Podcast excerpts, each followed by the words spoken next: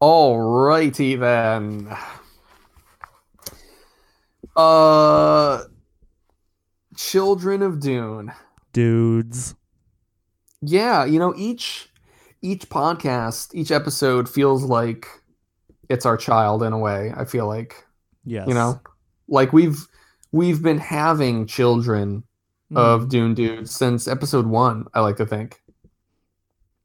Yeah, sure. know? This is our this is our third child. Or is each episode our child? Um, I don't know. I think it's kind of like one of those Russian dolls where like Okay. we've had three children, but there's like just other smaller children in them, hmm like a abomination effect. All right. A bit. You know what I mean?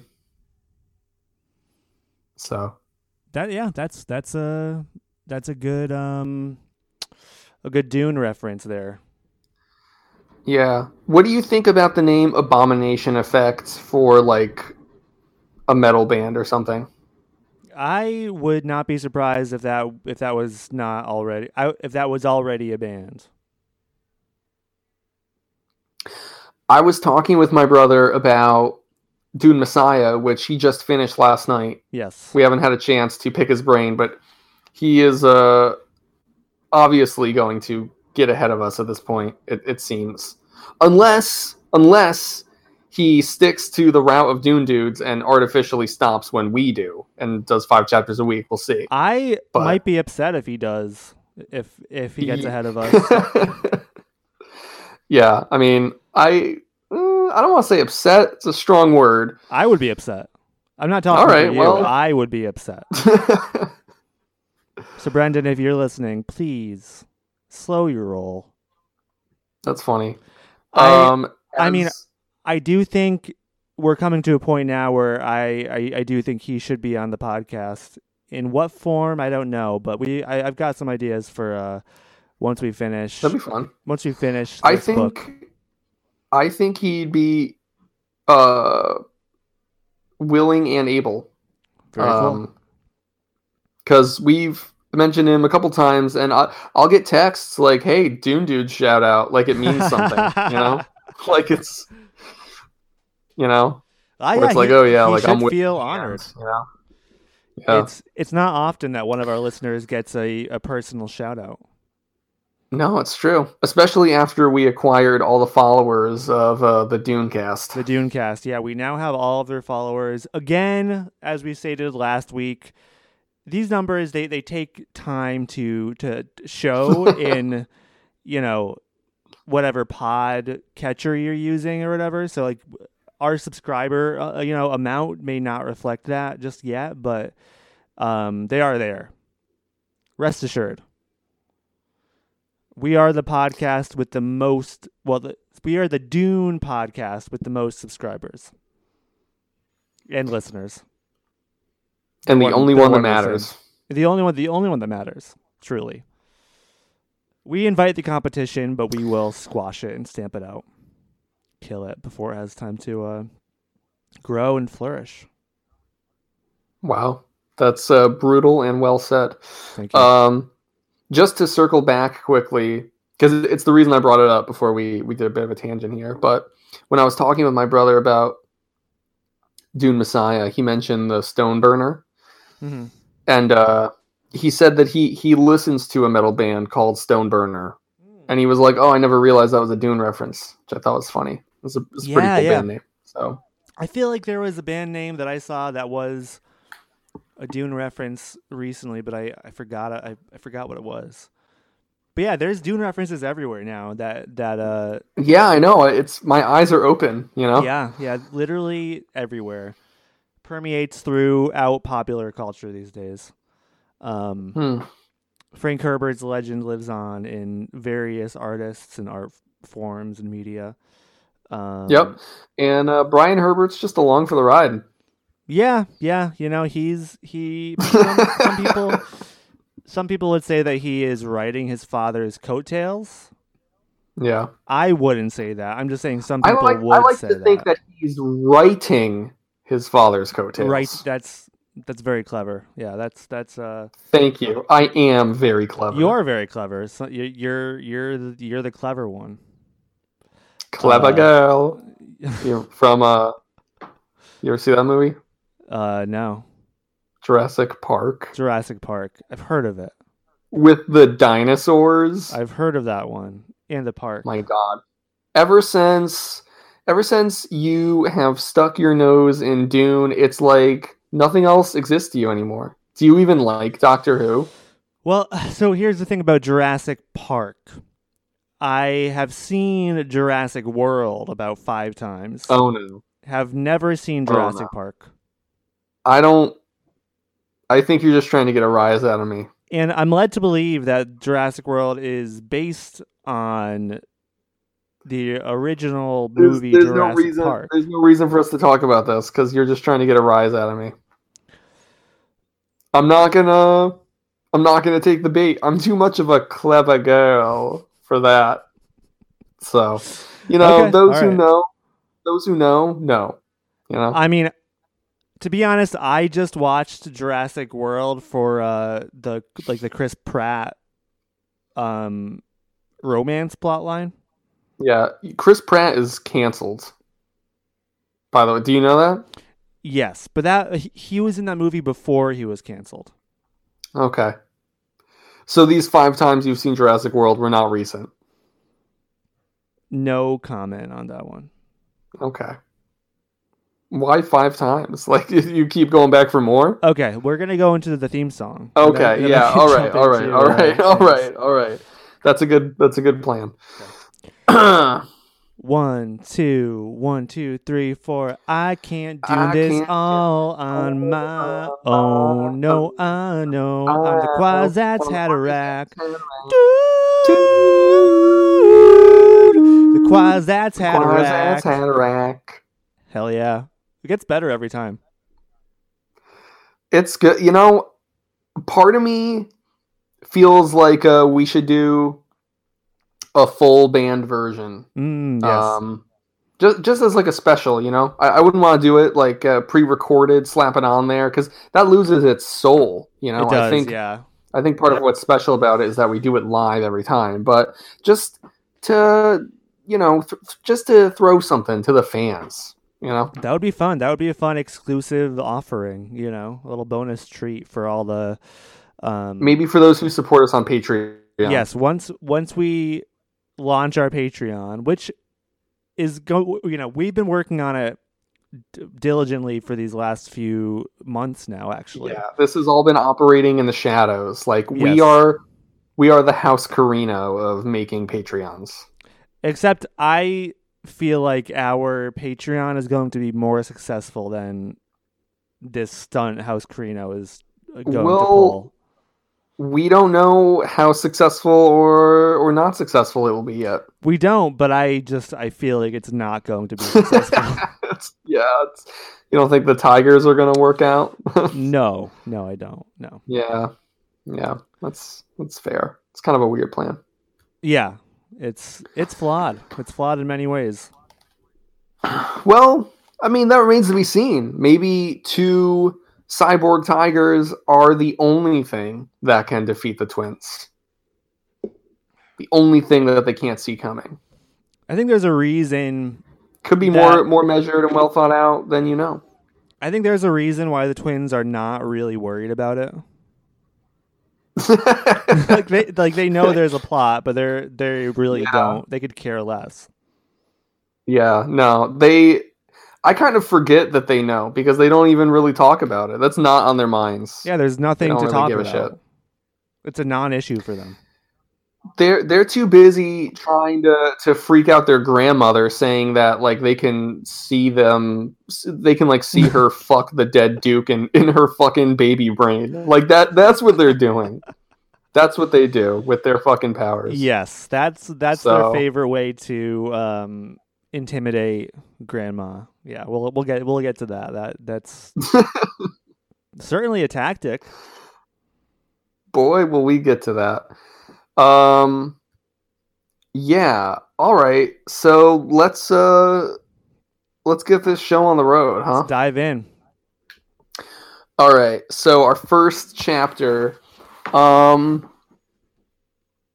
this is the preacher. He's back on Arrakis. He's preaching. And Alia is watching From her hidey Him. hole. Yep, from her spy hole, which she has been known to uh, inhabit since the days of Dune Messiah. Yes. Um, and she's thinking to herself, what if that is, is Paul? And does that matter? And some other stuff. Um, she kind of mentions uh, earlier discussions that she's had with with the the council. Um, sounds like there's some some tension between her and Irulan, and um, and Jessica's even uh, it's been suggested that Jessica may have a spot on the council, and Alia delays the vote. She just shoots that down. Um, but it, but it's being discussed. So we we haven't like gotten a chapter where we see these characters interact, but we know that it's happening. Um, I kind of wish there was a bit more. Like I feel like after all the Irulan, I I guess I kind of am understanding that that seems to be the the pattern and the way that Herbert kind of operates. It's like this book is about these characters, and the other characters from Dune Messiah they're still around, but you know we're not gonna talk to them. Like, and I guess that really means Irulan because all the other characters are either dead or they get some stuff. Like uh Duncan has some shit to do these chapters, Yes, but but. Irulan's been kicked to the curb. Yeah, I, I I mean I'm under the impression that there is still time for Irulan to kind of take center stage here. Um I think things have been set up, so I'd be surprised if she was still in the shadows as much as she is for the next uh more than half of the book we have left. Um but but it is very obvious to me that um this book is not about the political intrigue that Messiah was about.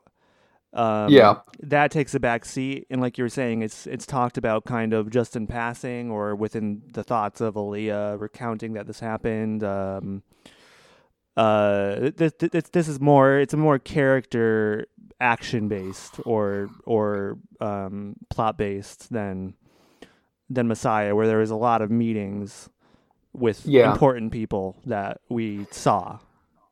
Yeah, it Children of Dune is interesting in that it parts of it feel like a return to form to the original Dune book. Um to me at least, like with the increased number of factions Mhm. and the the more consistent like character or perspective shifts coming from each chapter. So like um adding back in House Corrino on Salusa Secundus and having the preacher talk to them in secret and having the Atreides and you know like it feels like there's more players on the board this time around. Whereas there were still a lot of characters in Messiah but like the factions were very clear. You have Paul and you have the conspiracy pretty much you know? Yeah, um, I that's even not that's doing it a disservice because the Tleilaxu kind of have their own shit going on in there as well, and a lot of the characters have their own personal motivations. So I don't want to sell it as short. It's not that cut and dry, but this feels like a bit more uh, Dune One maneuvering of like characters and pieces on the board to me.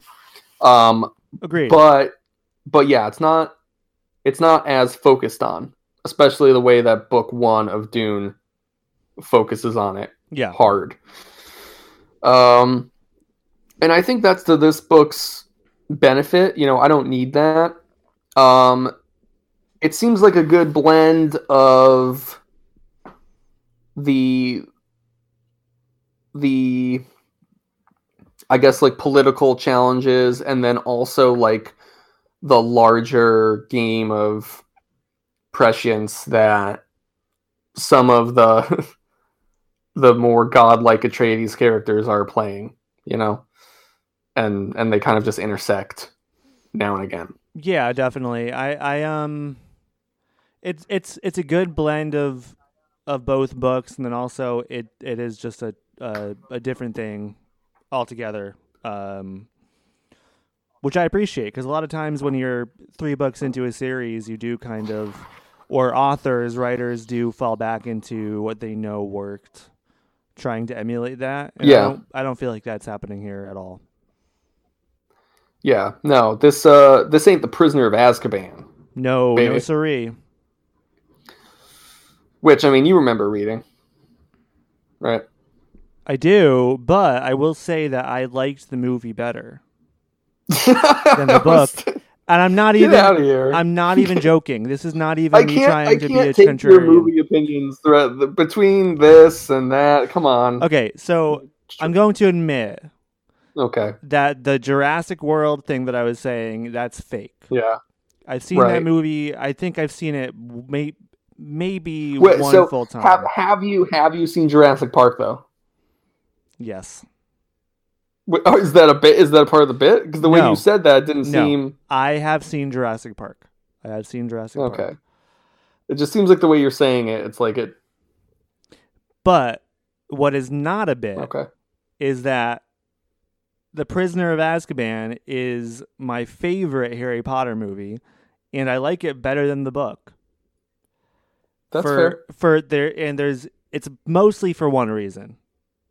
And do Hmm, you have any what's that? guesses? Uh, it's the actor who plays um Uncle Uncle Dog Boy. Uncle no, Dog. no, no, nope, Does it have to do with the music? nope. I, don't, I don't know. I don't know. It's because that's the first time they were uh, they were allowed to wear like street clothes. They took off oh, they took off the kidding me? robes. They were able Oh to wear God. cool teenager clothes, and Yeah. uh, and that really appealed to me as a as a cool teenager, or Yeah, almost that was a big deal for you, huh?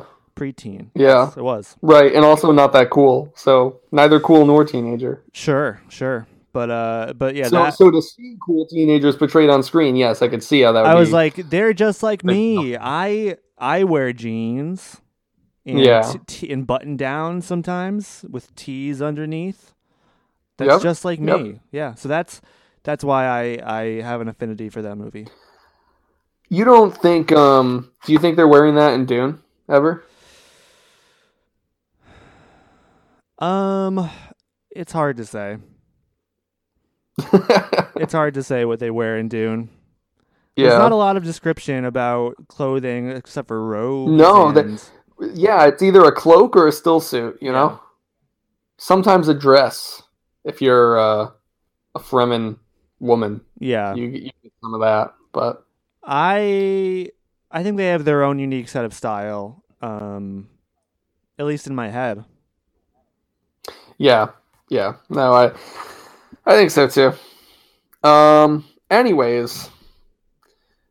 So Ali is watching the preacher and uh he's blaspheming. Um he sends messages to to different members of the Imperium. Almost Very yeah, very singular pointed messages. Um let's see. I uh I don't know. I don't really remember what he I think he warns Stilgar uh Yeah, okay, hold on. Let me just read this shit after all. The first message is for Alia. I bring her a warning. You who held the secret of duration in your loins have sold your future for an empty purse. So, uh. I mean, she sold her loins, huh? Her loins have been sold to. Javid. Yeah. Um. I gotta say, I mean, we could think of loins figuratively and literally. And let's think about it literally for a moment, because Dune Messiah, she mentions that she sees herself having a baby.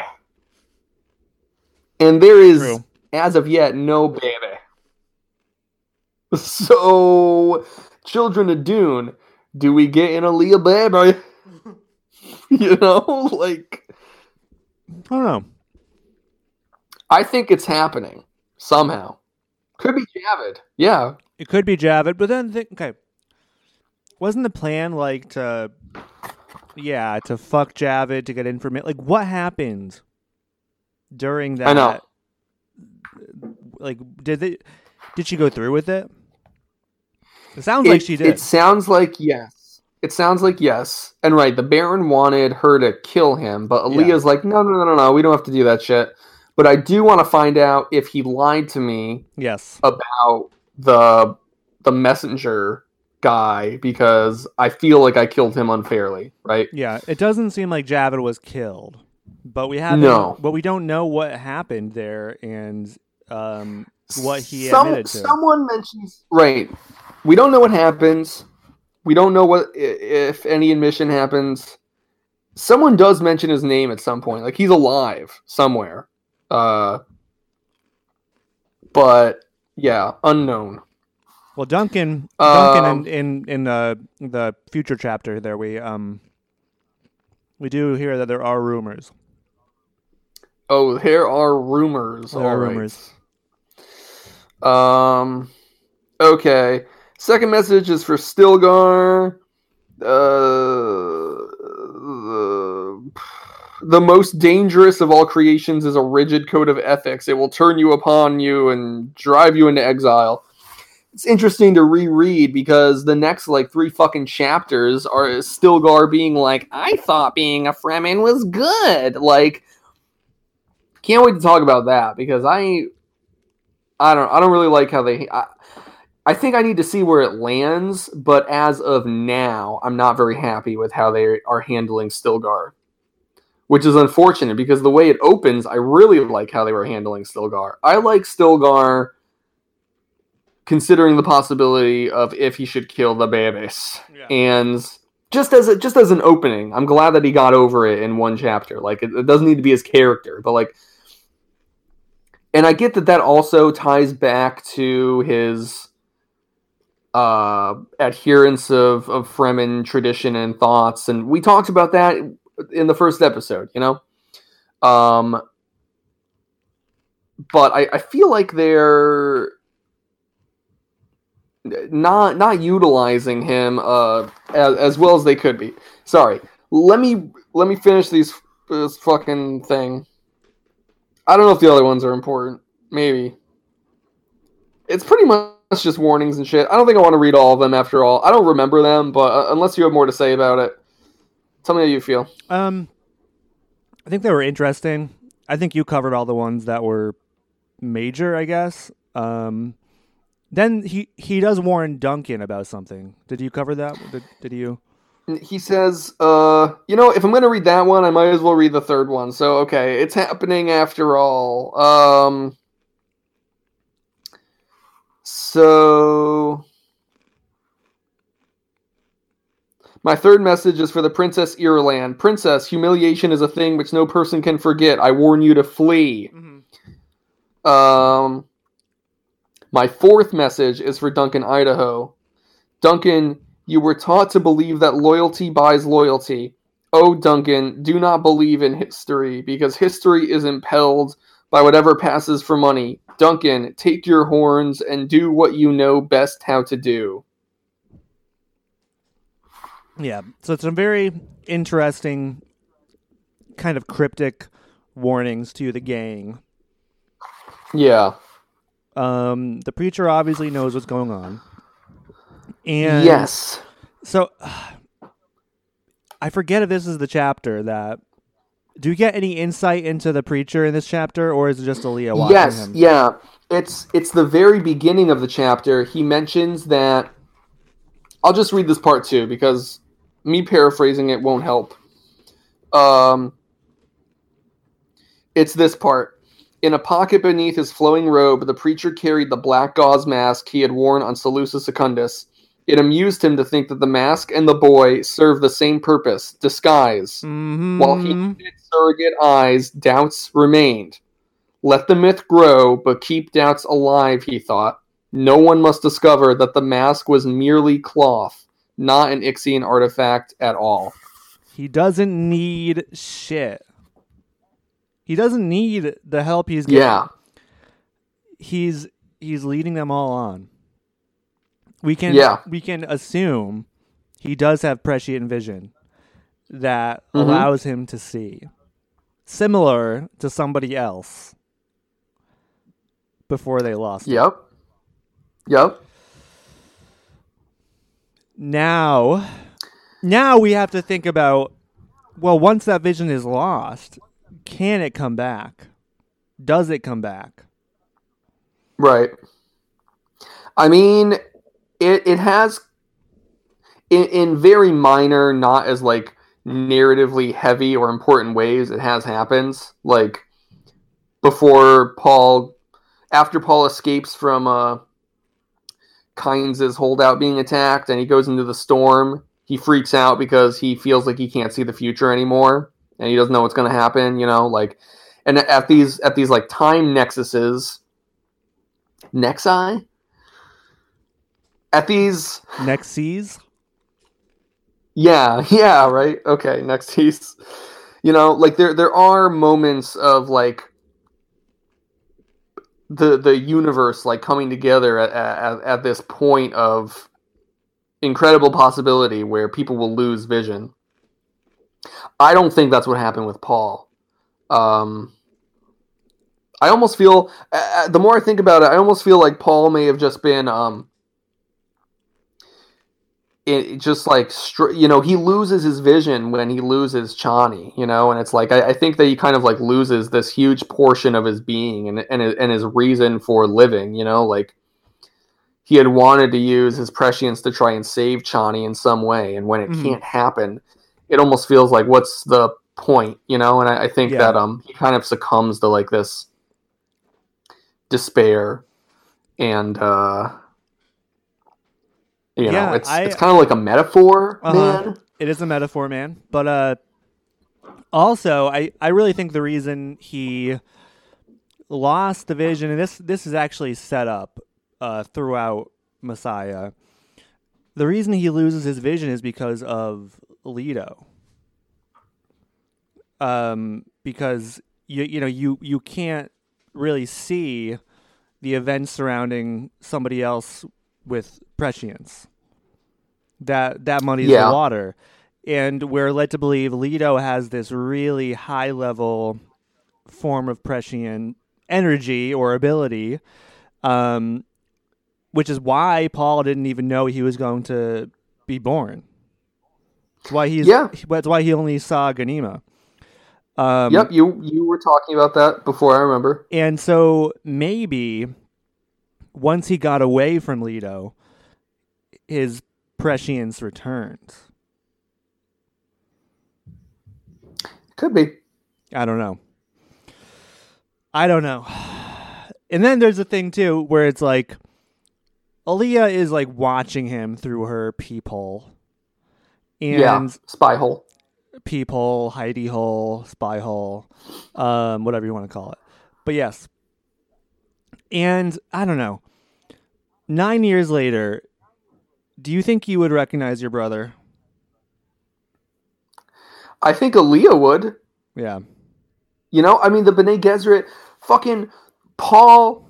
I don't mean to keep like going back, but I'm thinking about these like minor instances. But like, Paul knew that uh, Duncan, Idaho, was alive from watching a ship be flown, and he was like, "Oh, the the minor movements of the wings. It must be Duncan flying." Like, Yeah, okay, and I. I get that there's differences between that example, but like, yes, we we have seen that people with these incredible powers should be able to come to conclusions. And I, I don't think Alia is in the most stable frame of mind right now, you know? Uh, so that could be a contributing factor. But I think if anyone should know one way or the other if it's their brother. Yeah, I, I mean, she's. Should be Alia. It's not like she hasn't even seen him without eyes. She has. She's seen him with Yeah. the the eyeless sockets. Yeah. Like, yeah, it's nine years later and whatever. He's been in the desert for for a long time, but but I I think. And I don't know how far away she was, really. Not too far. She wasn't right up next to him, but she wasn't too far away. yeah, I don't know. It, it sounds like she's kind of like uh, uh, atop this tower. Yeah. Like I, I don't think she's like miles above him. You know. No, I- But So I don't know because it's I think the amount of doubt that's surrounding it because it's not just Alia. As far as we know, Alia is the only one that's seen the preacher, really. Um, but the the, the, the aside twins- from Farad'n, the only one of the family that that has suspicion Yeah, that okay. it's Paul. Um, right? and Farad'n hasn't really seen the preacher either because he was masked.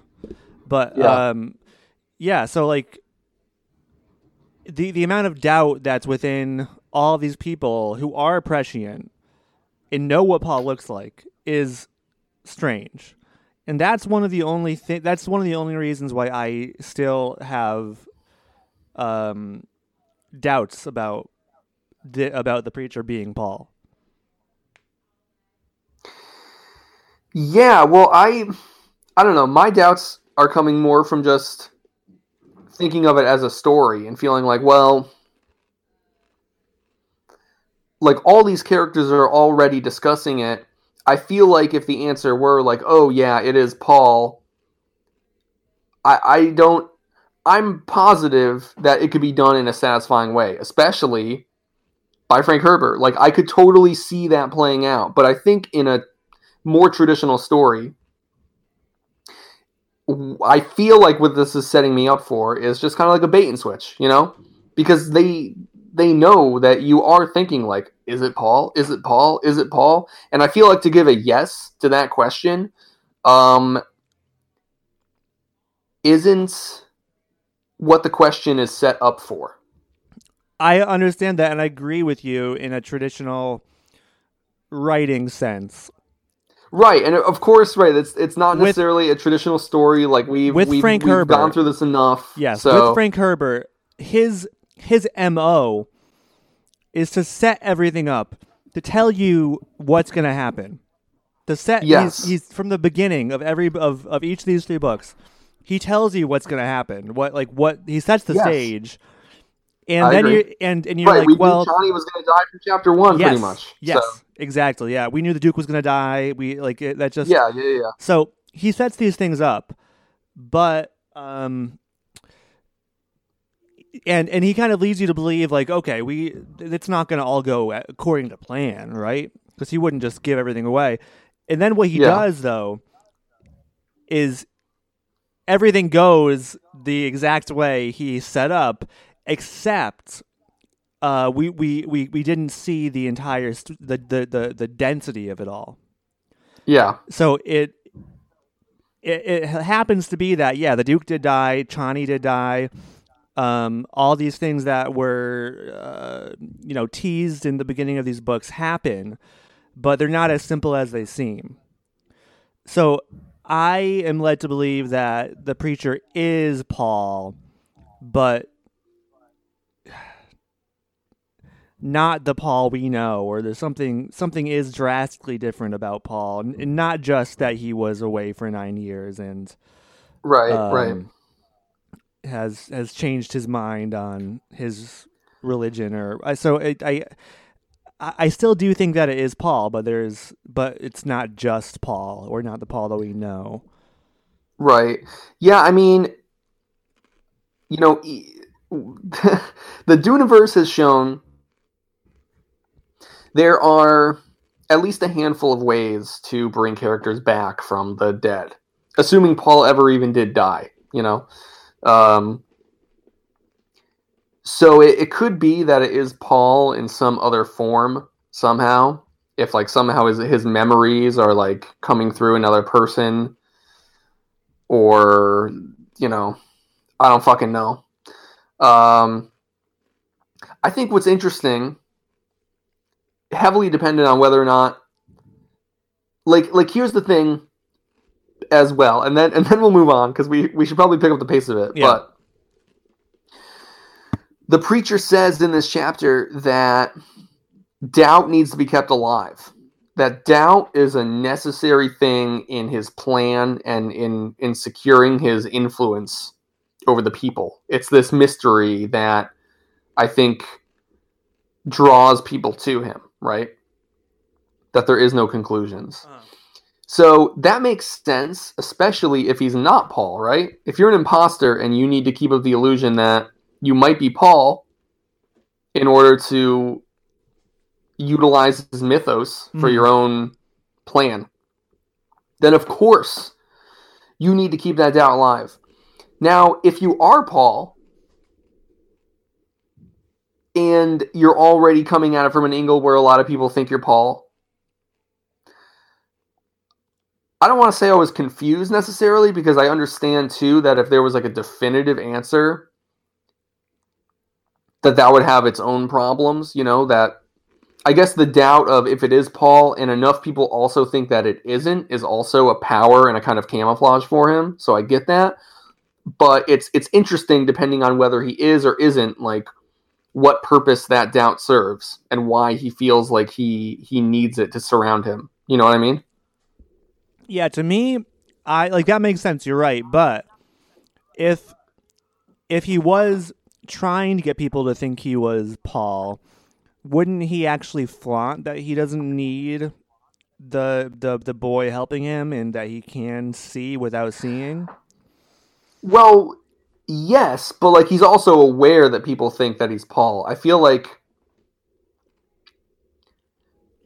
I guess I don't know, like does does he want people to think he's Paul or does he want people to not think he's Paul? No. And I think the answer is he wants people to be exactly where they are. Yes. To be in that state of Exactly. uncertainty. So he could be both and neither. You know? So which which I think is is is why um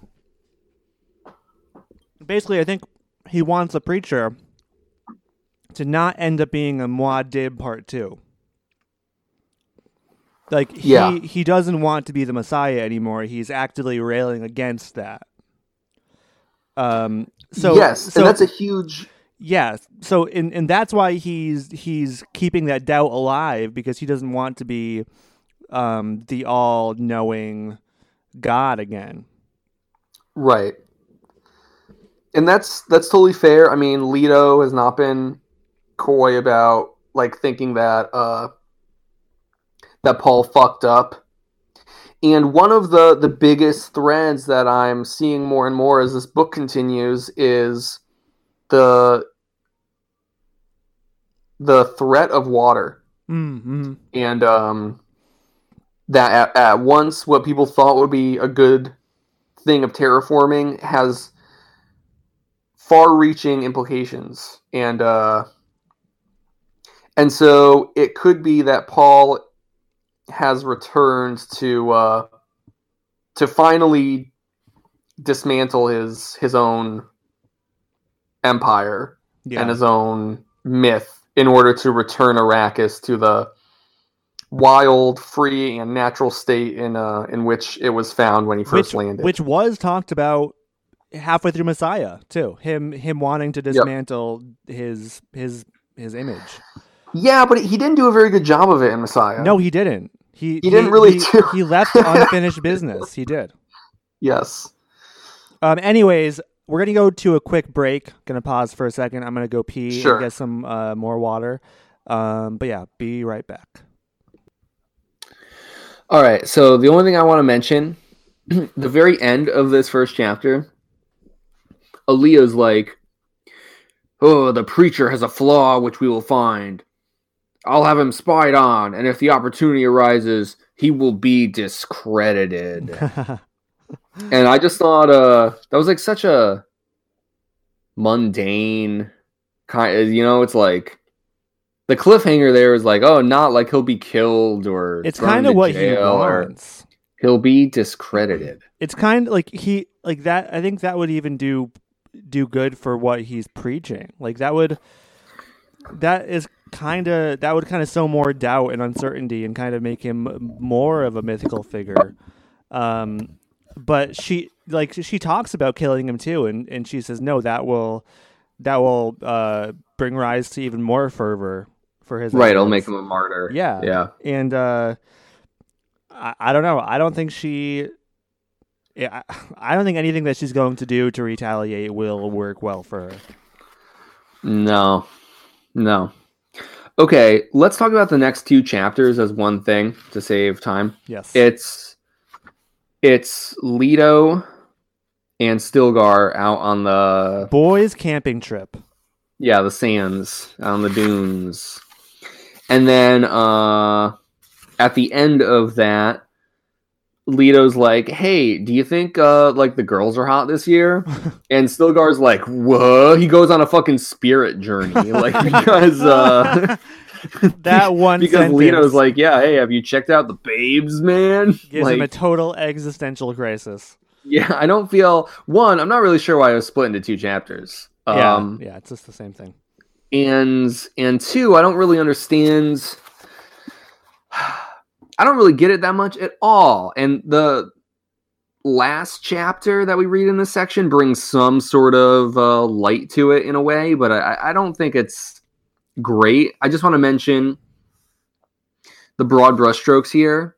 Um, Leto pretty much takes Stilgar out to be like, hey, so I'm not saying it's gonna happen, but I might die here, okay?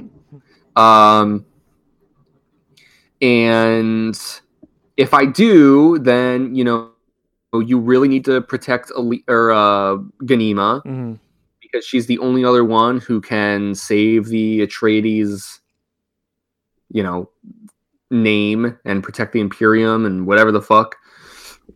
Um, and of course, Stilgar is like, no, uh, that's fucking stupid. I'm gonna do everything I can to protect you because that's what I do, and I'm. And then uh, Leto's like, oh, but you know, what about girls? You like girls? And then Stilgar's like, wait, now I need to consider that the thing living in this body of a child is able to appreciate sexuality. Like, and and he's like, wait, i- is is tradition worth holding on to? Do I need to re-examine my my my stoic and an unwavering adherence to Fremen tradition and all things and this and that? And I, I just want to mention I feel like this is a bit of a retreading that is not necessary. This is what I wasn't happy to read about Stilgar.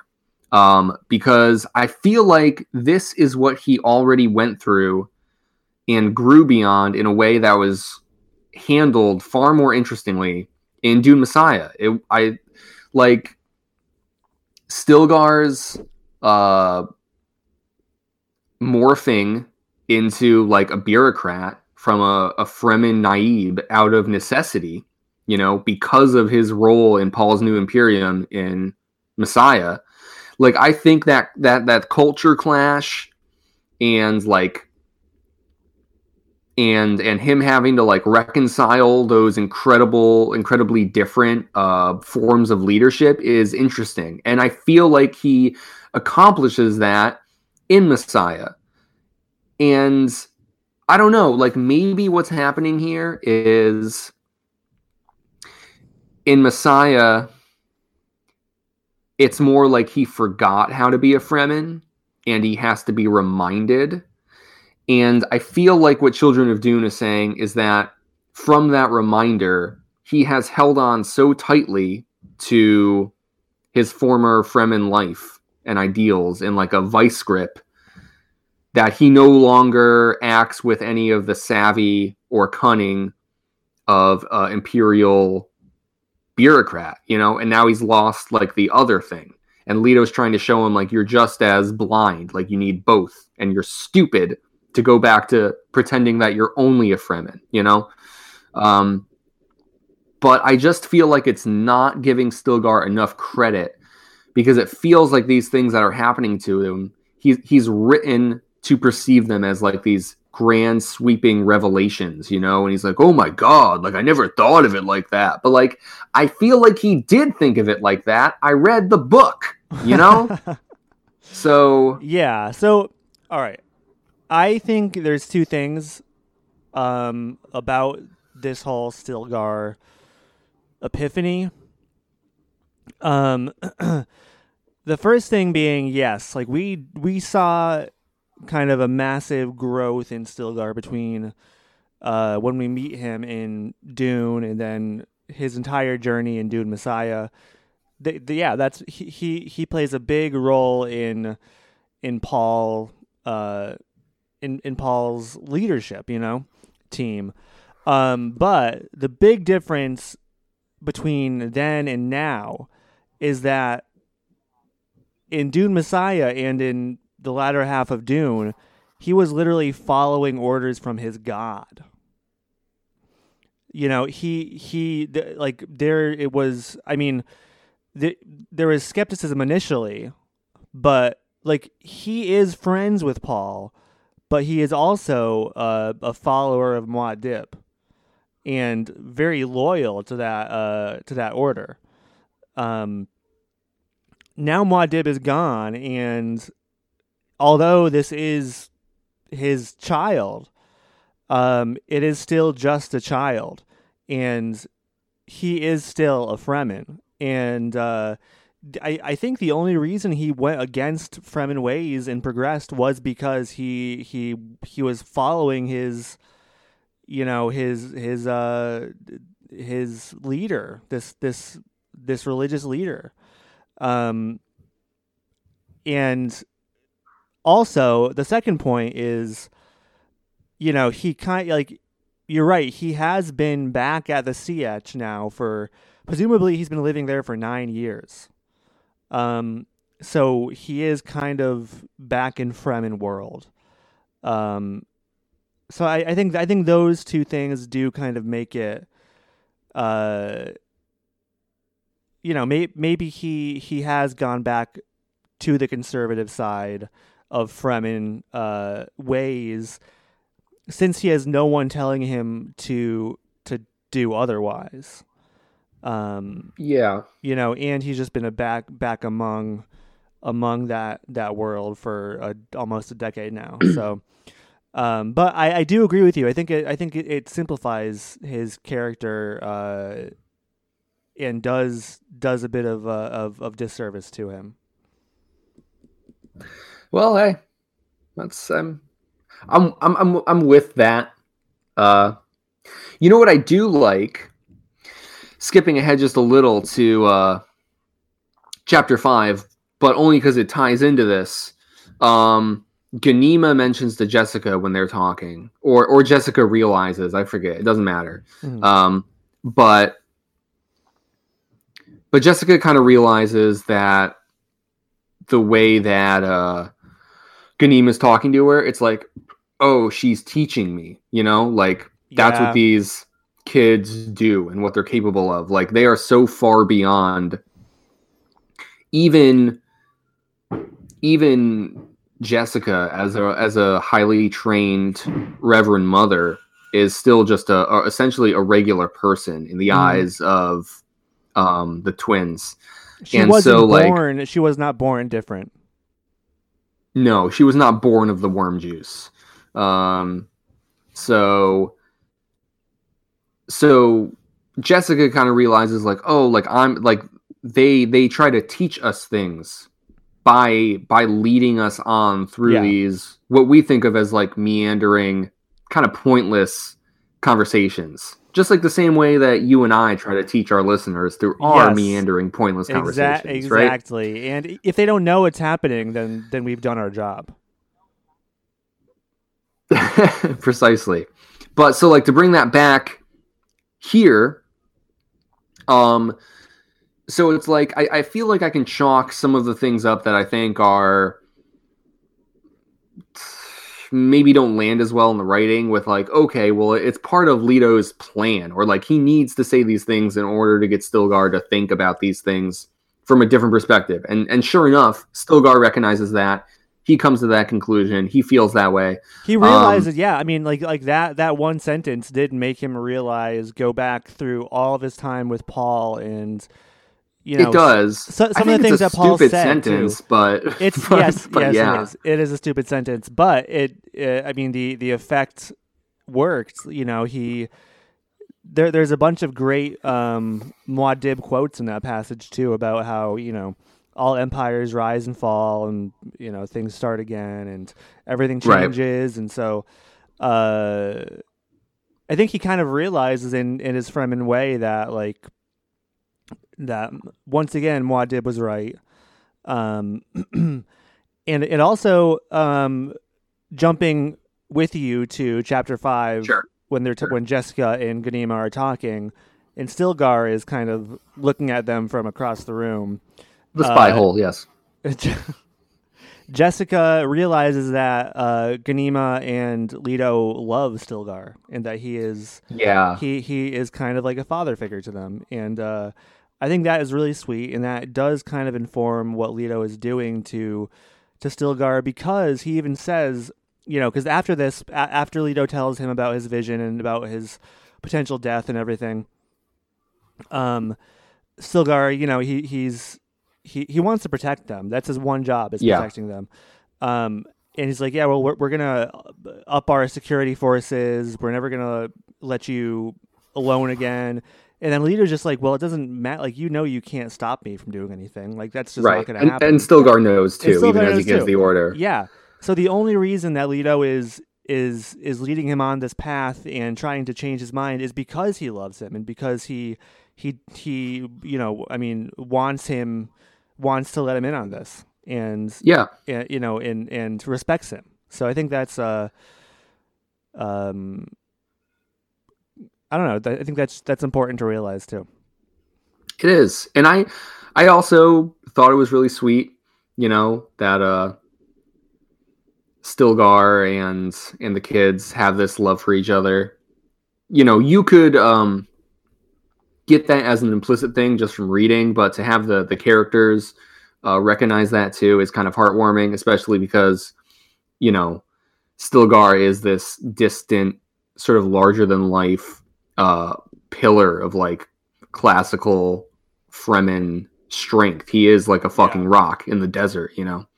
And it, it makes me think almost a little bit of like a uh, Michael Ehrmantraut and like his little daughter or whatever from uh, Breaking Bad.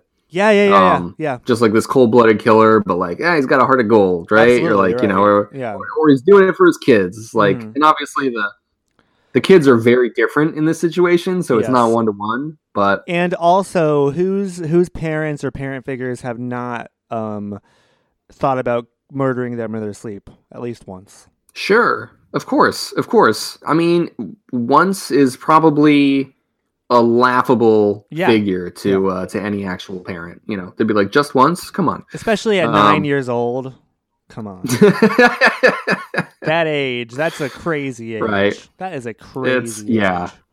Come on. Whew. Um, you know what I do want to mention about the whole like the Ghanima or or Jessica realizing that that Ghanima and Leto and Stilgar have this love for each other. I didn't think this at all beforehand. In not a page sooner.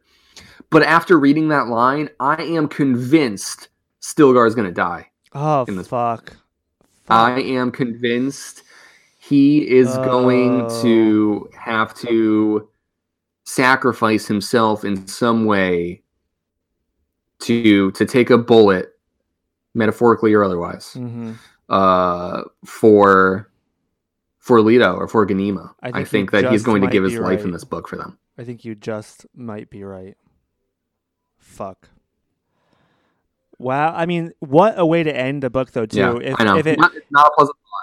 if it starts with him thinking about killing them and ends with him dying for them, that would be um, True. a great bookend. Ah, that's uh, yeah, yeah. I mean, I I, I certainly Well, we'll could see. see. it leading to that. Well, we will see. Yeah, I, I have no other reason to think that. Like nothing in the book has led me to that other than uh you know, just like just like in the first Dune book, it's not as uh slapping you in the face necessarily, and of course you know the Duke's gonna die already. But just before the Duke gets fucking captured, he's like, you know what?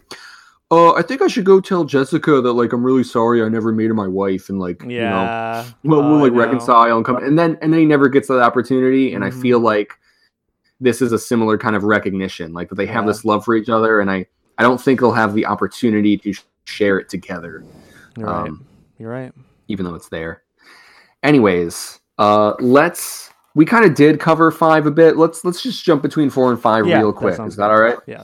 Um, okay, and and four is an important one. It's it's pretty This is uh between. well. I'm not going to say um, anything small in what happens. Alia and Duncan, right?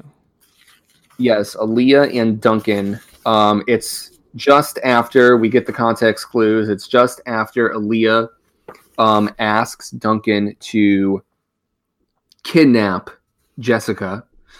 Um, as part of this plot, she wants to blame the kidnapping on House Corrino. To make it seem like House Corrino Also, before it. you get into the the details, the minutia, Sure, sure. as they would say, um, who who has not been asked to kidnap their mother-in-law before? you know, I mean, that's just such a standard Yeah. comic plot line. I mean, how how many times have husbands around the world wished for their Mm, wife I know. to ask them to kidnap their mother-in-law? Duncan is living out a dude's You know? fantasy. Yeah, they'd be like, "Hey, you know, eh, I need a mother-in-law like I need a hole in the head, eh?" Mhm. You know, like Dudes, dudes around Come the on. world are when when they read this book in 1976, I think, or 77. I, I don't like I don't like that you're using the word dudes for this. Du- dudes, okay, yes, yes. I don't like that using the word dudes for this. Okay. It feels like you're you're painting uh Well, no, you- no, no, no, no, no, no, no, no, no, I kind of no, understand. I mean like no, no, because because I am using them in the same way as we use the the the word dudes in the title.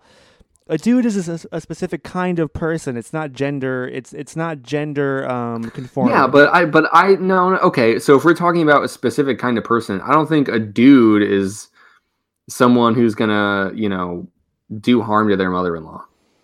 I th- I think We're- so. we're not I about think- that life. I know. I think you're wrong. I think. I think Whoa, whoa, whoa! I- no, no, no, no, no, no, no, no, no. We're we're we're talking about the kind of uh you know toxic masculinity that revels in I- the jokes not of even- resenting your I'm not significant even- other. I'm not even bringing up masculinity here. It doesn't. Okay, have to well, you um, are. it, no, you don't have to not. say the word. No, no, no, no. You don't have to say no, the no, no. word, but you but you are. So It's it's not a male or female thing. Okay. No, I- no, no, but it but it very specifically is in this example. We're talking Uh-uh, about uh-uh, husbands who are like, "Oh man, my uh-uh. mother-in-law." No, no, this is exactly what the trope is. There is no like uh, wife mother-in-law battle. Connor. what? Did I ever use the word husband or wife? These are no, words. no, but these are but I'm words saying you are using. implied. Okay, but I'm saying it's implied because when we're talking about resent for your spouse's mother-in-law, the common uh instance of that, the the one that we understand and the one that we are referencing right now has to do with men not liking their mother-in-laws. Okay, so yes, that is the trope. You are correct, but we're bringing that trope in through a Dune dude's filter.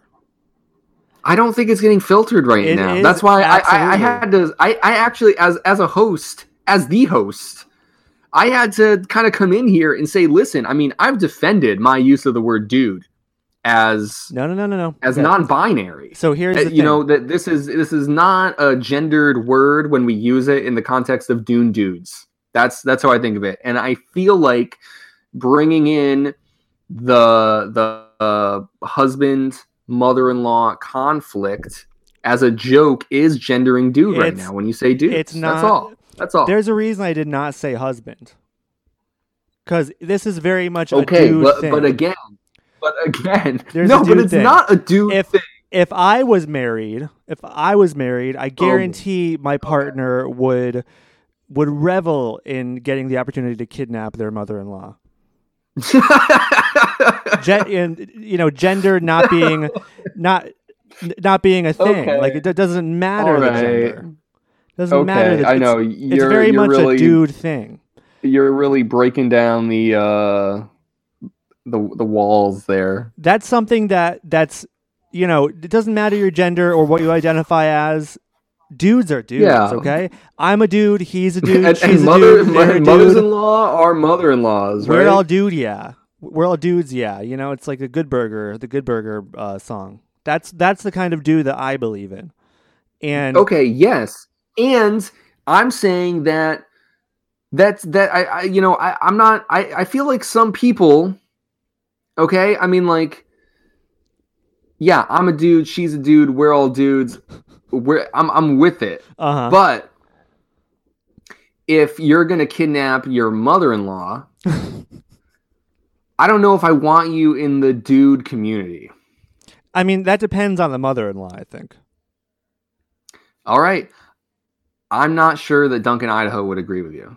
I don't think he, he I don't think he would. I don't I don't know if Duncan is a dude, to be honest with you. Wow. Okay. So I'm a dude, she's a dude, we're all dudes except Duncan Idaho? Is Okay. that where we're at right now? Are we going to exclude He Duncan doesn't Idaho now? he doesn't want to kidnap his but that's because he knows that Alia is evil right now. He knows that she's possessed. I mean, evil's evil's a pretty broad word. I don't even he she's not even really possessed. I don't think. he said he says that she's possessed. She's That's she's in the book. consulting a very strong Yeah, but And he's a mentat, he would know. okay, but when he's talking with Alia, is he talking with Alia or is he talking with the Baron? I think everything she's doing right now is informed by the Baron.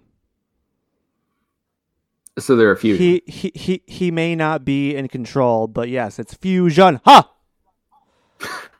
I I definitely think um well yeah yeah but I, I I I don't know I guess maybe I'm too caught up in this thought of possession as like a Yeah. Anyways, back to my control back to my okay point though. Okay. So sure yeah okay we're not we're not done with I thought maybe we No, were gonna get away no, from that but no. okay So okay, Let's- so let's so there's some that things up. that you need to assume before we get into this mother-in-law trope. Okay, we Okay. because as a joke, it's very dumb, yeah and yeah, it's been used historically that- as a that's sexist I, I thing. did I know it's dumb I did the voice at the beginning of this bit where I was like oh I need a mother-in-law like I need a hole in the head you know like I'm I thought you were I'm- being I'm- I'm- serious about that. No, but- I'm okay, being all right. facetious. I'm, Okay. I'm poking fun at it I was by concerned. by it- by participating in it, but with a Uh-huh. very clear mocking voice. Because right now I'm actually wearing potentially your future mother-in-law a, a shirt that your future mother-in-law has uh w- yeah, gave you. Yeah, you gave it to me. right. Okay, well that's fine. But let it be said, I would not kidnap her. Okay, So even if you had the chance to. what does I? Everyone has the chance No, to no, no. kidnap Even their if like if, if like Tony asked you to. no, I don't think I'd feel comfortable. But what if it was for her? I mean, first off, what if my, Tony said my that father-in-law would kill me. What if Tony said that it was for so- her safety though? What the fuck, man? well, then I'd probably assume that she was possessed by an evil ancestor inside of her body because I, I don't I don't think there's any other Okay. Situation but that before we answers it. wrap this up, I I want to make clear though that any mention of a dude on this podcast is Yeah. dragged through the Dune Dudes filter. Uh, we don't tolerate sexism, uh, Right. racism, homophobia, um, Right. any of that kind of garbage. You're you're here. just uh a dude you're- can you're be going- a dude can be anyone, and you're I going think- down the Gilman Street list right now. Yes, exactly. And and I I think that the mother-in-law trope removed from any gender bullshit is funny because if you think about it, like, what if your mother-in-law was like a MAGA woman or something? You know? Okay, but but what if she wasn't? And I don't know. I just The feel like it's context inherently matters. gendered. I I Context think I think the trope itself is gendered is the thing. Yeah. So I don't think you can remove that trope from gender because I, I think that it exists entirely within it. that's true. all. That's That's all. True. That's true. You know? You're right. So if you were married, if if not not marrying, if if you were kidnapping your mother and or father-in-law, Okay. Thank you. Wow. That's all you had to say. okay. Because father-in-law is now we too. now we live in the Duneverse. father-in-law is gonna be bad too. Yeah, man. You know, we're we're both learning here at Dune Dudes. We're not perfect. Um, no.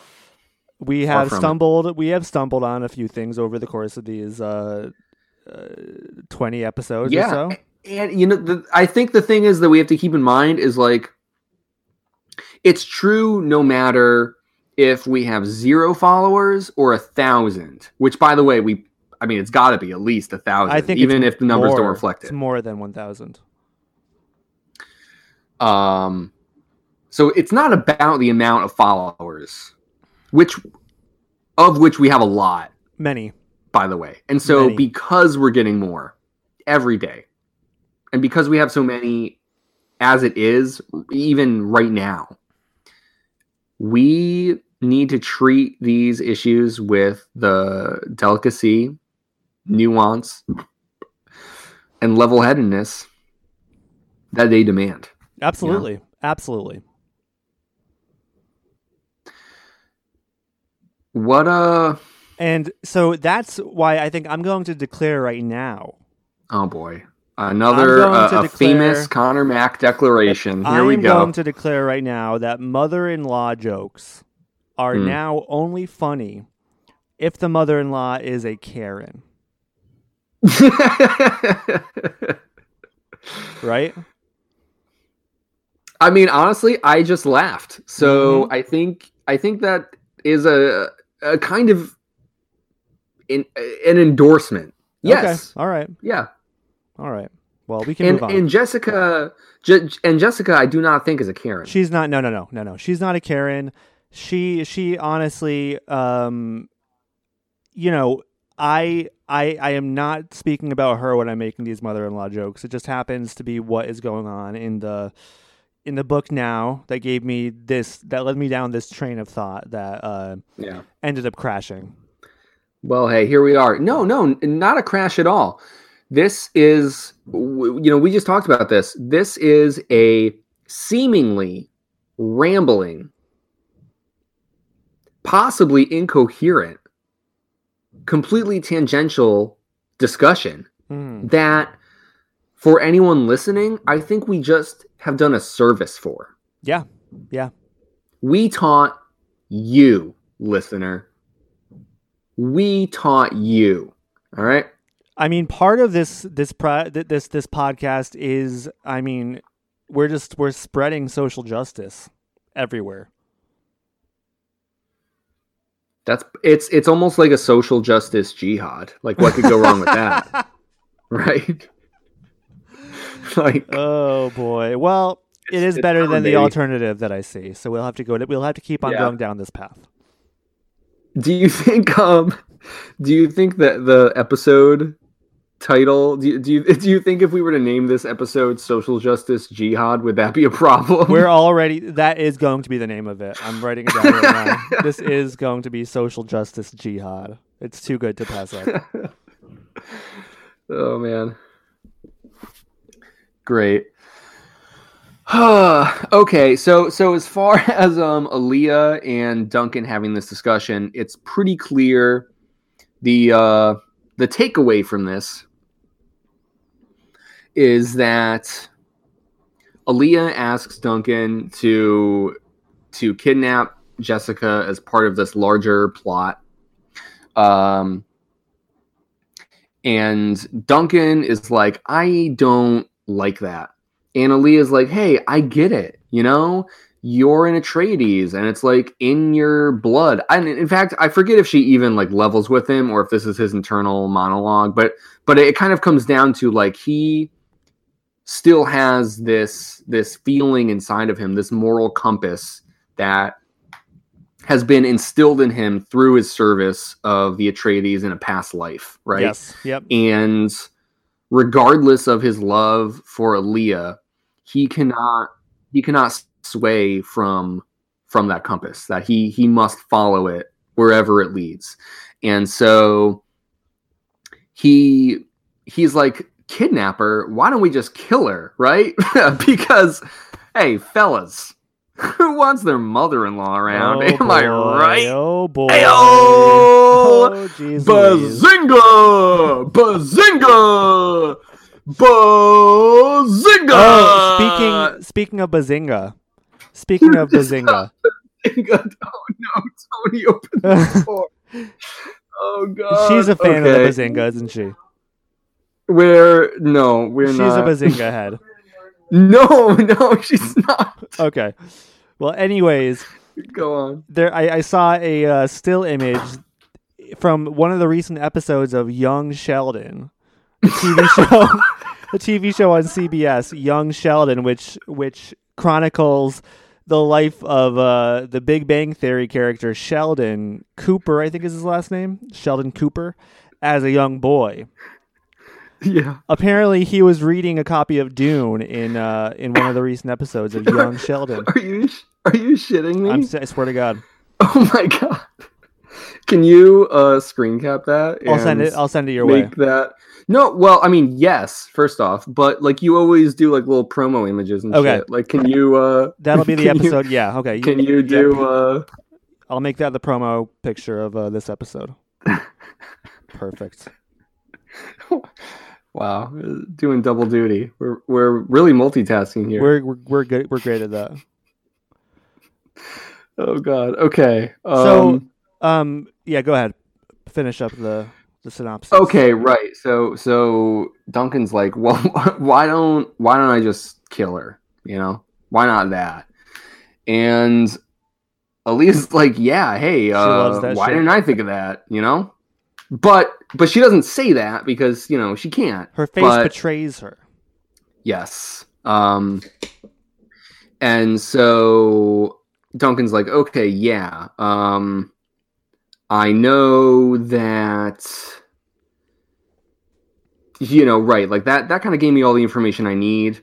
And he's like, so she thinks that this is what's happening, clearly, and it's not. And he kind of just leaves, um, saying that he's going to go you know, fulfill his orders, but when he says goodbye, he's like, "Oh, she didn't hear the finality in my voice." Like it seems like she's completely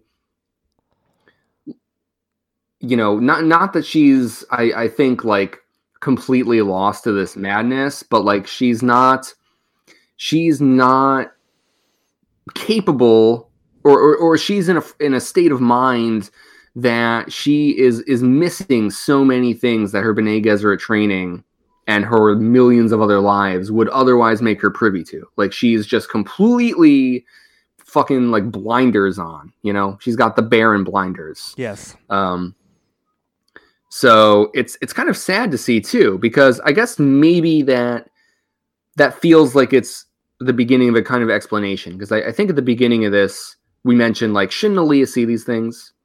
If anyone, should it not be Alia who would recognize Paul? Yeah. But this is kind of evidence in the corner that she's she's operating far from the height of her abilities. That that she has been affected in ways that we haven't fully considered hmm um, by the possession. So Yeah, and I mean So the sense of finality in Duncan's voice.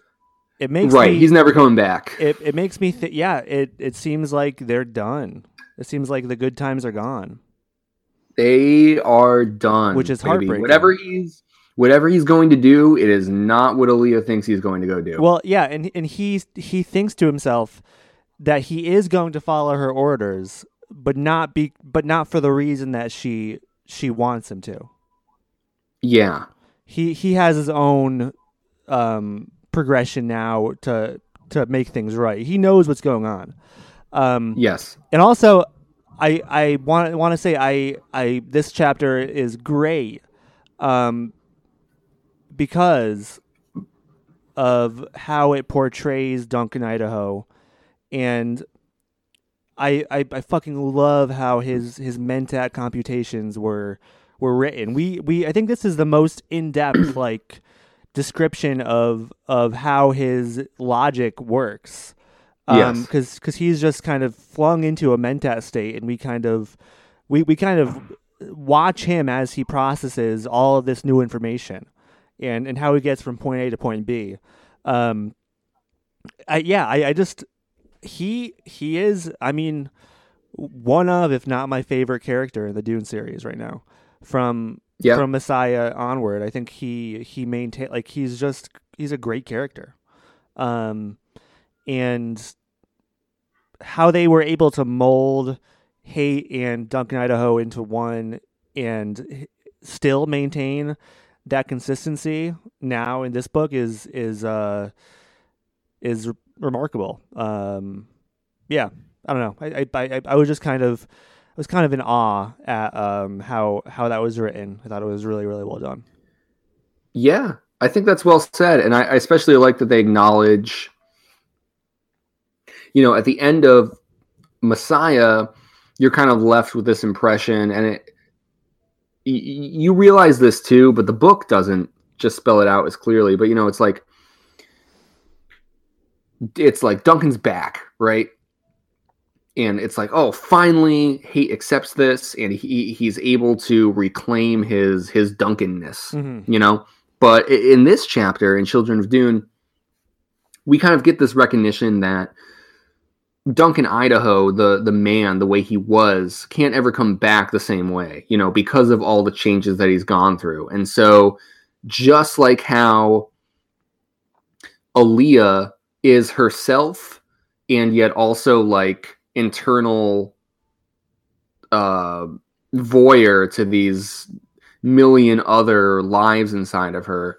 You know, Duncan kind of reflects and recognizes that that he still like sees Hayt as Yeah. a separate person inside of himself. Like I think there's a small part of him that maybe gets in some degree what Ali is going through. Like it would be it would be as if Hayt were to retake over his body in, in the way that he was before he had his revelation at the end of Messiah. Absolutely. Um, but it's it's interesting that we have so many characters struggling with like these very real internal personalities for a number of different reasons, and I think that Alia and Leto and Ghanima, you know, feel like they have this this strange, unhealthy kinship, especially with Alia, unhealthy in the sense that like they're they're bonded through abomination, you know, but but I, I think that like Hayt is or or Duncan is kind of written off um or or not fully considered as someone who also understands these dilemmas because he kind of sees that in himself when he's having these these mentat thoughts Yeah. i'm remembering yep. Properly anyways Yeah. No. And, Um, and it's it's it's very interesting too because not that it matters or they should consult him but. it seems like he like I, I don't know he can't control it when he kind of makes a computation like this big like he kind of just snaps into it yeah and lets it overtake him and uh you know mentions how he he he even knows Alia w- you know could tell that that's what he's doing um yeah so so yeah I mean there there is something very interesting um like that and combined with he literally has a different person and he's lived different lives um right that makes him a very very interesting uh, comparison point to the possession of Alia um, and her dealing with these other other lives as well. Um, yeah, yeah. Uh, I don't know. it's it's possible that uh duncan may be the one to tragically kill Alia. hmm yeah, it is. It's very possible. It's uh, yeah. It, I mean, I do think his duty to the Atreides or vice versa or vice versa. Yeah, I don't. I don't want Alia to kill Duncan though. That's that doesn't. I know. I know. I, I feel like I, maybe I'm just getting too caught up in this whole like who's gonna die. Like I'm just thinking about it now. I don't know. I know. I, I, because I think Duncan's um, loyalty to the Atreides family does overshadow his love for Alia, but I'm not totally. Yeah. I'm not totally sure about that, but I think if it comes It down seems to, to be it, that way. I, I'm kind of bummed. I feel like in Messiah we get so many opportunities to like see their love grow, and it does feel like they have this affection for each other. As strange as w- the age difference might be, um, yeah. and I so, feel like Children of Dune. I feel like Children of Dune kind of asks us to consider that is the age difference not opposite. That's what I Leo was keeps thinking. claiming that he's a million years old. Like, is Exactly. Alia not a thousand or Yeah. ten thousand or That's you know? exact. Yeah, that, I, I I had that rev- that um revelation reading this too. I was like, oh wait, she actually is. She is older. Like she she just has the spirits of of you know a thousand years of her ancestry. Um, yeah, there, there's still so- some weird yeah. baggage to all of that, It's- but it's- but it's I but I think that this tries to address it. It does, and I think it does pretty well. It's it's not like the uh, Edward Bella thing in Twilight. where where uh, he's perpetually 17 instead of Well, yeah, I mean he's actually like hundred years old, but she's like she's like sixteen. Right. Um, oh, but- I see. Yeah, yeah, yeah. But here, but I mean, then you could have the reverse problem where what Duncan Idaho is like 50 at best. And Yeah, well, Duncan's fifty, and Alia on the Alia's- surface is fifteen, but in in uh, her head, Yeah, she's I don't know. uh, she's ancient. I don't know. I don't know. I don't know if that's a better addressing necessarily because I feel like on the one hand you have in Twilight like the physical bodies match up, but like oh you could argue that they have these mental disparities and so what? We're gonna we're gonna be like is the opposite better? That you could be like yeah you know sure it'd be weird to watch them fuck but uh Mm, she's she's really a million people like i'm just saying it's it's still it's not perfect but i think the book tries to address it that's all. Yeah, I think it's Um, just slightly better than than Twilight. it it's well i don't know i'm not i'm not here You to, are a big uh, Twilight fan. i'm not i yeah i'm kind of a twihart Yes, these days Yes, yes, yes. i mean I, I kind of imagine that after Dune, we, I mean, it's it, it's possible that we might do, uh, Yeah. you know, a little bit of, Especially with that new book that came out, uh, from Edward's perspective. Twilight, okay. Um, huh. I, I feel like maybe there was more of a point I was trying to make, but it, it doesn't matter. Um, oh yeah, talking about like who might kill who and whatever. You, I think part of that feeds back into um. This is the first Dune book, really, and it's still pretty early on, like you mentioned. We're only like what a third of the way through, uh, little more than that, but um, we don't really have like a grand prophecy of someone's death. No, we have no. it in Dune. We have it in Dune Messiah. And we're kind of just only now getting that in some fashion in Children of Dune, where Leto is like, hey, I'm having dreams, not visions, but dreams. Yep, What I suspect are prescient dreams. yep. Um, that I might die, but hey, who knows, you know? But what's funny is I'm not considering Leto dying. I don't think he's gonna fucking die. I think he's fine. But the other characters, clearly, I have some concern about. So I don't know. Someone's got to die. I I do think somebody has to die. Yeah. Um. And yeah, I don't think it's Leto for the same reason that you were saying the the last episode, where I I think that he is in God Emperor of Dune, Yeah, just based on what we've seen via cover art and uh, the title of the book. Um, I don't know, but I think that that's likely. Um, but yeah, I don't know. let's it's incredibly quickly. Is there anything about this last chapter here we might want to discuss between Ghanima and Jessica's conversation that we touched on a bit that that Stilgar observes? Yeah, um it's a nice conversation, but it does it bends Jessica's mind. Um they talk about a lot of shit. And Ghanima They do. Ghanima takes her for a fucking ride. Similar Yeah. to to the ride that Leto took took her a few, a few chap, you know. Oh no, I'm not ta- I'm not I was not making a sexual joke.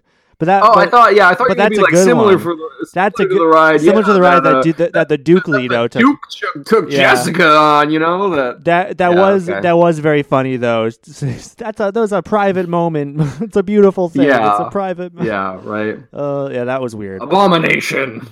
But no, I'm, Turns I'm out talk- Bene Gesserit are prudes, even They're though prudes. even though their breeding program has to do with people fucking over generations and generations. Like, don't talk about it. no, you know. that's kind of the Catholic way, though. Of course, Mm. of course, they follow the Orange Catholic does. Bible. Right. It does make them feel uh, more like space nuns than I've considered in the yes, past. Yes, yeah, So, definitely. Um, yeah, they they cover a lot. Obviously, we talked about Jessica realizes that um Ghanima, eh, you know, was t- teaching her, showing her what you know the way subtly. Um, yeah, I I I don't know. I don't really know where Jessica stands now with with either of the twins. Um, but it's it's part of a plot that they're that they're trying to get her to follow that seems to be going well. Um Oh yeah, but yeah, what what I meant was that it's the same thing that Leto too did to her a few chapters ago where he he laid all this shit on her and then kind of Yep. confused her but then it en- ended up where where he wanted her to be. Um so yeah, they're they're they're playing, you know, uh three-dimensional chess with her kind of. Right. And with the Leto Jessica chapter, I think I was blindsided a little, and I I didn't really like that Jessica keeps getting take down peg after Yeah. peg after peg. Um, I think what they're trying to showcase, because it keeps happening, and it happens to Stilgar, right? You know, it's not just Jessica. Not that they're exactly equivalent either, but I think it's just all done in service to try and show how remarkable the children are. And, you know, Frank Herbert seems to think that if Jessica were able to take all of this in stride and duel them in a battle of wits, you know, even though she's so out of her depth that, I don't know, we might not get as readers that the children are fucking amazing. Like, Mhm. I, I still think it could be done a lot better, but Sure. I'm kind of coming to terms with what I think he he wants to uh translate through through these chapters. You know Yeah. essentially that we we know that jessica is awesome and we know that stilgar is awesome and we know that jessica is like the fucking reverend mother space boss. But she's not uh immune to manipulation you know? And so of course she's still thrown for a loop by by both the twins. And one of the revelations is that she is being used by the Bene Gesserit, also apparently uh, unbeknownst to her. Mhm. You know, she's like, when she's talking with Leto from last episode, she's like, What do you fucking mean? And Leto's like, Don't be stupid, you know? And if we take that conversation at face value and Jessica really doesn't recognize the the threads that are being pulled, I do think that's disappointing. But but I think I get what's happening, I suppose. Um, that that's kind of been the up and down of like Jessica's character. I think that she has these moments of uh, rightful empowerment in the plot.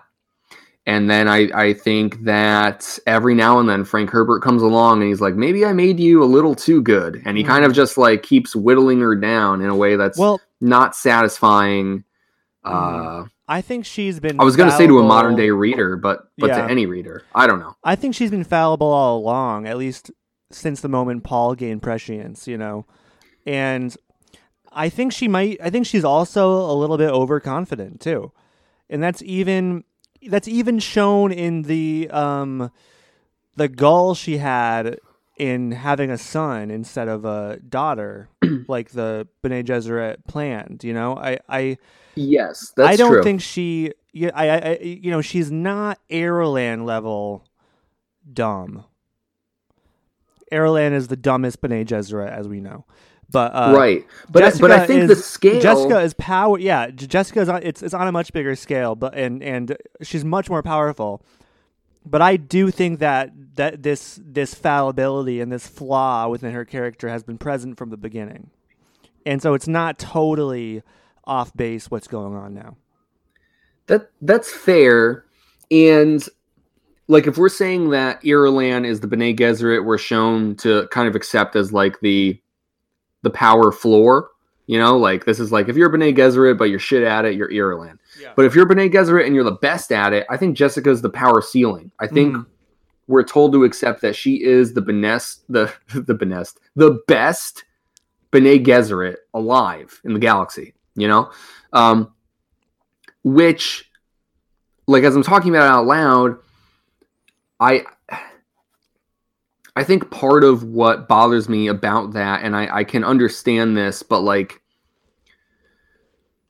the Bene Gesserit as an organization has never ever once been shown to be like objectively right. You know, like they, they've always been a problematic organization doing things for their own manipulative, selfish reasons.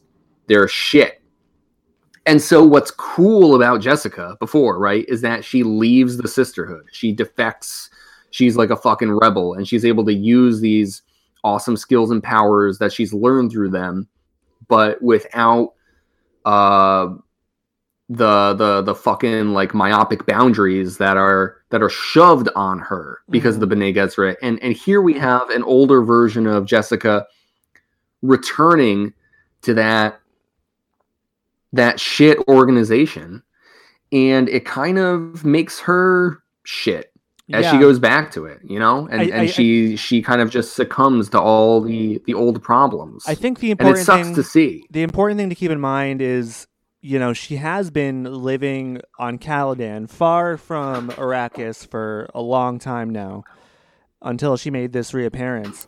Um and in that time you know she was not as close to the ground. So you would kind of maybe imagine that her powers of of foresight for what her children are going through on Arrakis would maybe was not great maybe she was not in on everything that was happening um which maybe is why she was so easily swayed by the Bene Gesserit, you know, recruiting her to help save her grandchildren because she just she was just not as clued in as she used to be.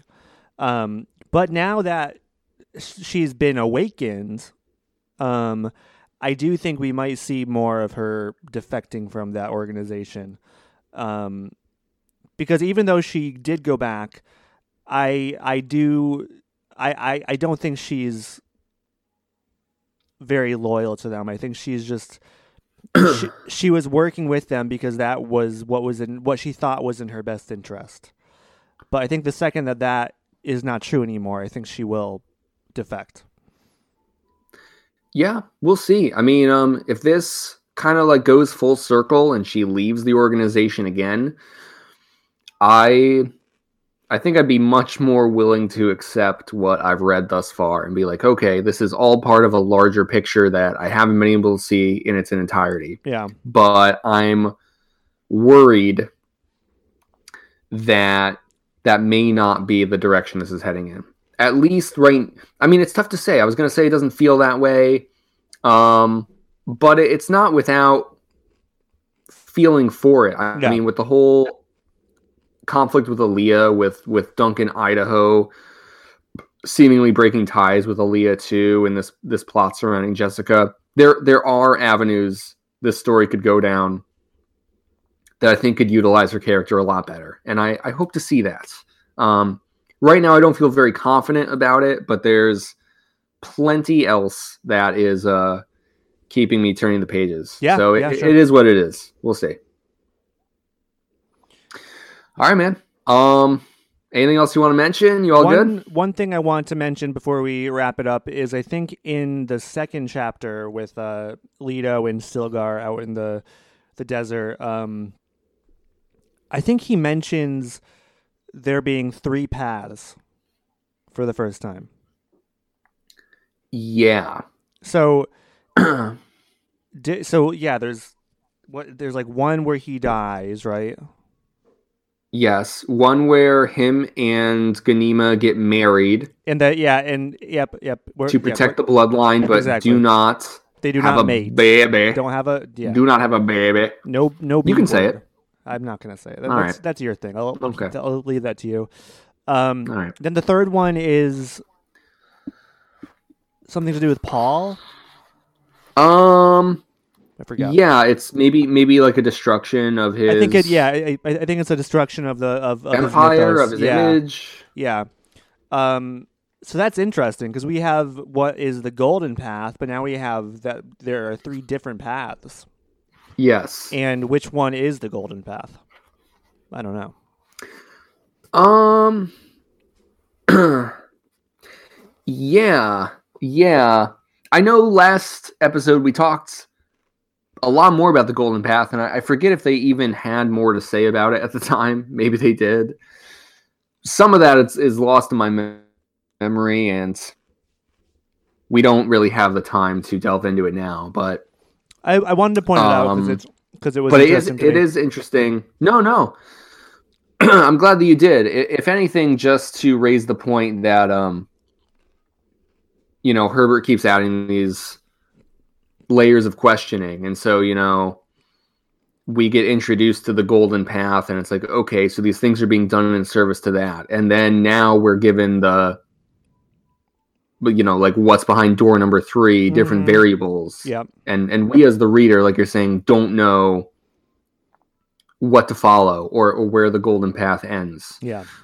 um so yeah i don't know it, it's cool to keep raising doubts just like we we keep learning more about the preacher and the more we learn the less sure i am about Yeah. anything so Same. it's kind of all the same shit Same. yeah. It's uh, the path we are walking is is very fuzzy as well, and uh, yeah, I, I, it's it's uh it's quite the ride. But that's it. That's all I got to say. All right. Hey, I appreciate it. Um, all right, man. Uh, do the plug. So you can email us at dunedudespod at gmail.com with any feedback or questions you have. Follow us at Corrupt TV on Twitter and Instagram. Um, yeah, uh, rate, review, subscribe to the podcast on iTunes. And until next time, Social justice warriors keep fighting that jihad. hell yeah. Peace.